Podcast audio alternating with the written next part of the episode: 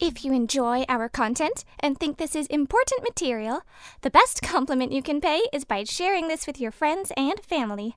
This helps us out a lot. Also, if you enjoyed today's program, please like, comment, share, and subscribe to this podcast. We would love to hear from you.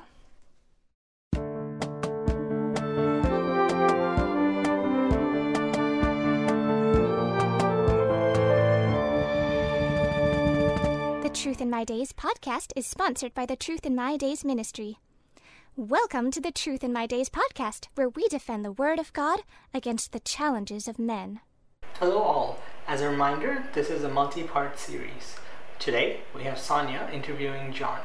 We have been considering the claim of skeptics that extraordinary claims require extraordinary evidence, a standard endorsed by Jesus himself when he told us in John 10:37, "If I do not do the works of my Father, do not believe me."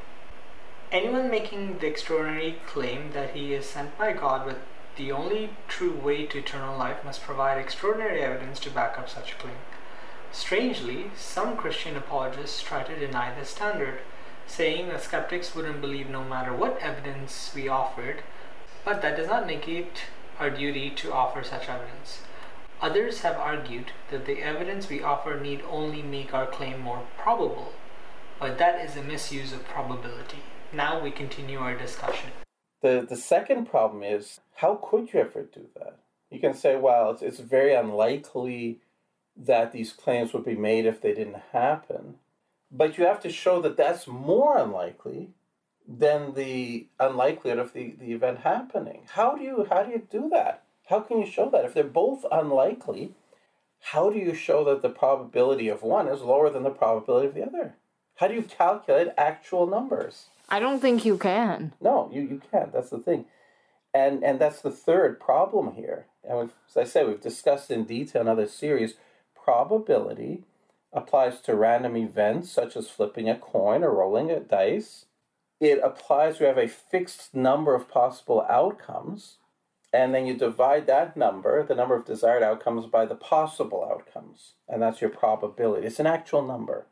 When you flip a coin, you have a one in two chance of getting heads because there's one head and one tail on the coin, and equal equally likely that either one would come up. If you get one two heads in a row, the chance is one in four. Because when you flip a coin twice, there are now four possible outcomes. Head tail, head head, tail head, tail tail. And only one of those is, is two heads in a row. Uh, same thing, you roll a, a, die, and your odds of any one number is 1 in 6. If you roll two die, and the chance of getting two sixes, 1 6 on each of them, is 1 in 36. That's how probability works. It deals with actual numbers. It can be used to describe populations, but it cannot it, it cannot describe discrete events. Uh, the assassination of President Lincoln, for example, what are the odds of that? What's the probability that he was assassinated? that doesn't make any kind of sense to talk about a probability. It's a historical fact that he was. But we could say, oh, well, there've been like 45 presidents and only, you know, this many of them were assassinated at the time of Lincoln. None had ever been assassinated before, so the probability should be zero, but he was. Yeah, an assassination is not a random event. Yes. How, how, how, what's the probability that Caesar crossed the Rubicon? I mean, either he did or he didn't. It's not a matter of probability. So this, isn't the problem. Is is you can say, look, most people don't make claims at all about being messenger from God, bringing the message of eternal life. Most people don't make that claim. So you can say it's very unlikely that somebody would make such a claim. On the other hand, you could say that most people who who make such claims are not telling the truth. So if you look at how many people make the claims, use that to calculate the probability, then you say, well, it's most likely he's telling the truth. If you look at only the people who did make the claims, you say most likely he's false. He's telling an untruth. There is no actual numbers. Probability does not apply in these cases. Yeah, because for, for a random event, you, you don't have that other factor, someone using his brain to make a decision to do something. Exactly. Now, the fourth fundamental problem here is that, uh, and this is key, Craig here confuses the method of obtaining the evidence with the contents of the evidence. You're a lawyer. Do you have a comment on that? Oh, okay, so so by the the method of the evidence that that would be looking at I, I think that that's uh, what he's talking about when he's he's saying how would people have behaved if he hadn't risen. So if you're looking at the the eyewitness statements and all that, that that's the method of obtaining the evidence. But uh, the contents of the evidence is what what what are those witnesses saying? He, the fact that he rose from the dead, the miracles, that's the contents of the evidence, and you don't have that that those contents with any other claimant. Exactly. Extraordinary claims require extraordinary evidence. Jesus' claims were that he's the Son of God, that he's the Savior, that he's the Lord, that he was sent by God with the only way, true way to eternal life. That's the claim. The evidence he gives, the evidence he adduces to support these claims, is his fulfillment of ancient prophecies, his working of amazing miracles, and his rising from the dead. Those are certainly extraordinary, are they not? They are. Yeah, so he's given extraordinary evidence for his extraordinary claims. His resurrection is offered as evidence of the claim. It's not the claim itself. Craig's mistake here is looking for evidence for the evidence rather than looking evidence for the claim. The method of obtaining the evidence does not need to be extraordinary, only the evidence does. So, when we're talking about Jesus rising from the dead, that's the extraordinary evidence. The fact that it's conveyed to us by ordinary means, eyewitness testimony, doesn't change the fact that the evidence that's being offered is extraordinary.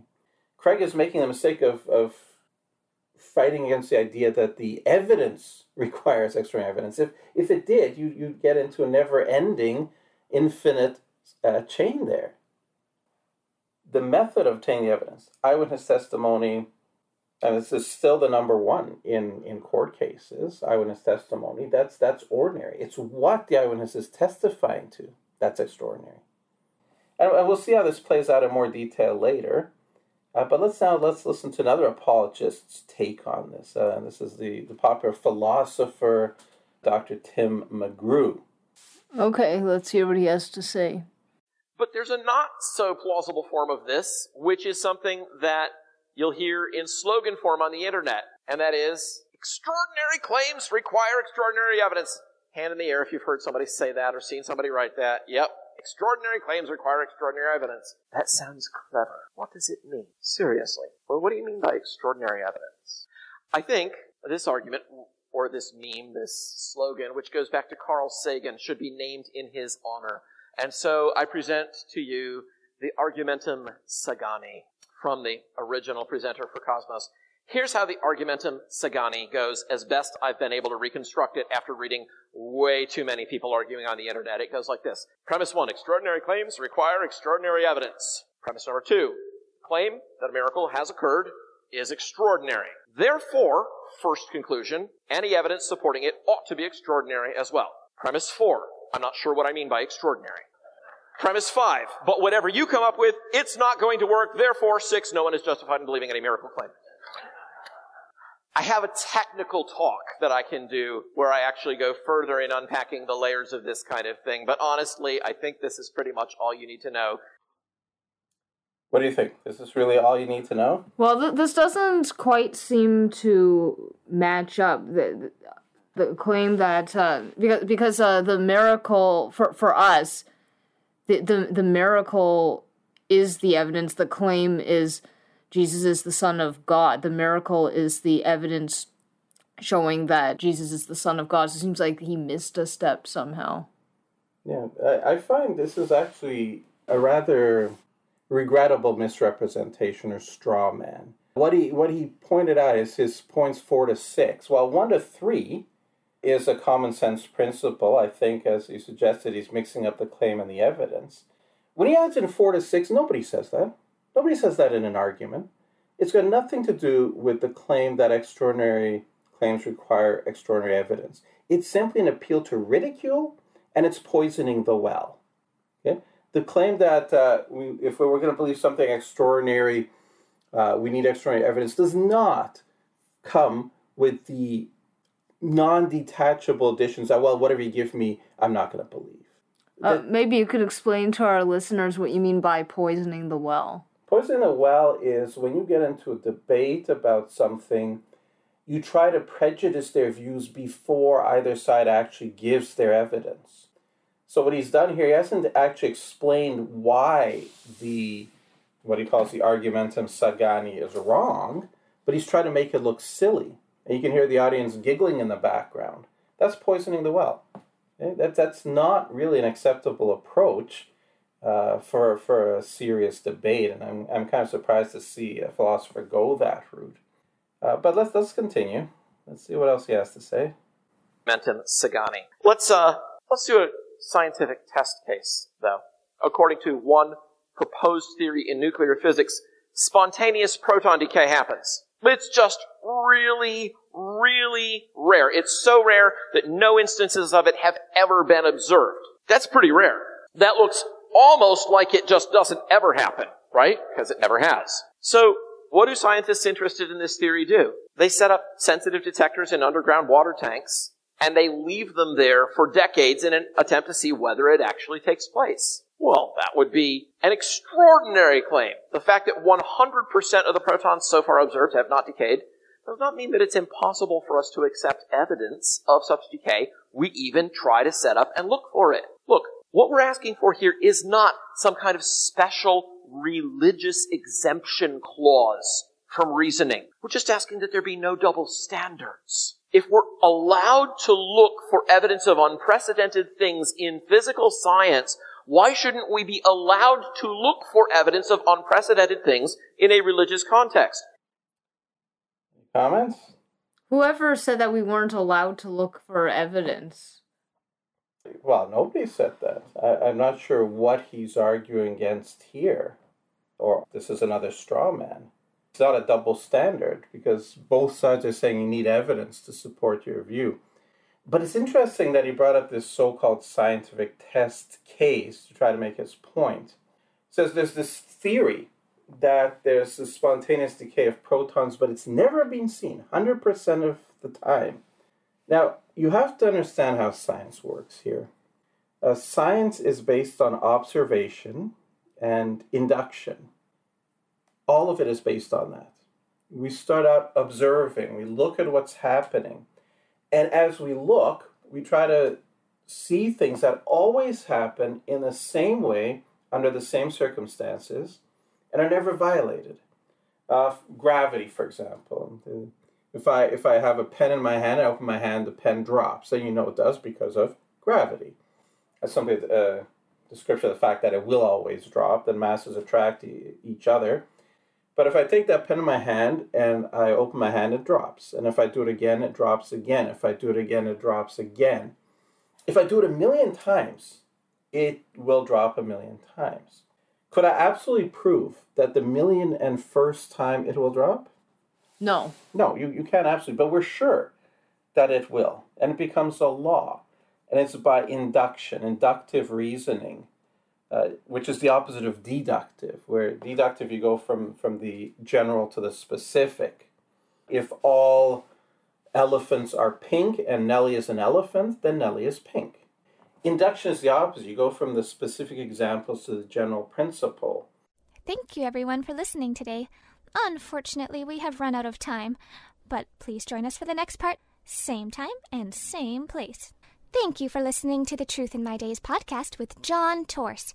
If you like our content, please share this information with family and friends. It helps us a lot. We also would love to hear from you. You can reach us on Facebook, Instagram, and YouTube by searching Truth in My Days as one word again. Truth in My Days as one word. No spaces in between. Or reach us by email at info at truthinmydays.com. You may also visit our website for more comprehensive material and to learn more about our ministry. Our website is truthinmydays.com. Thank you.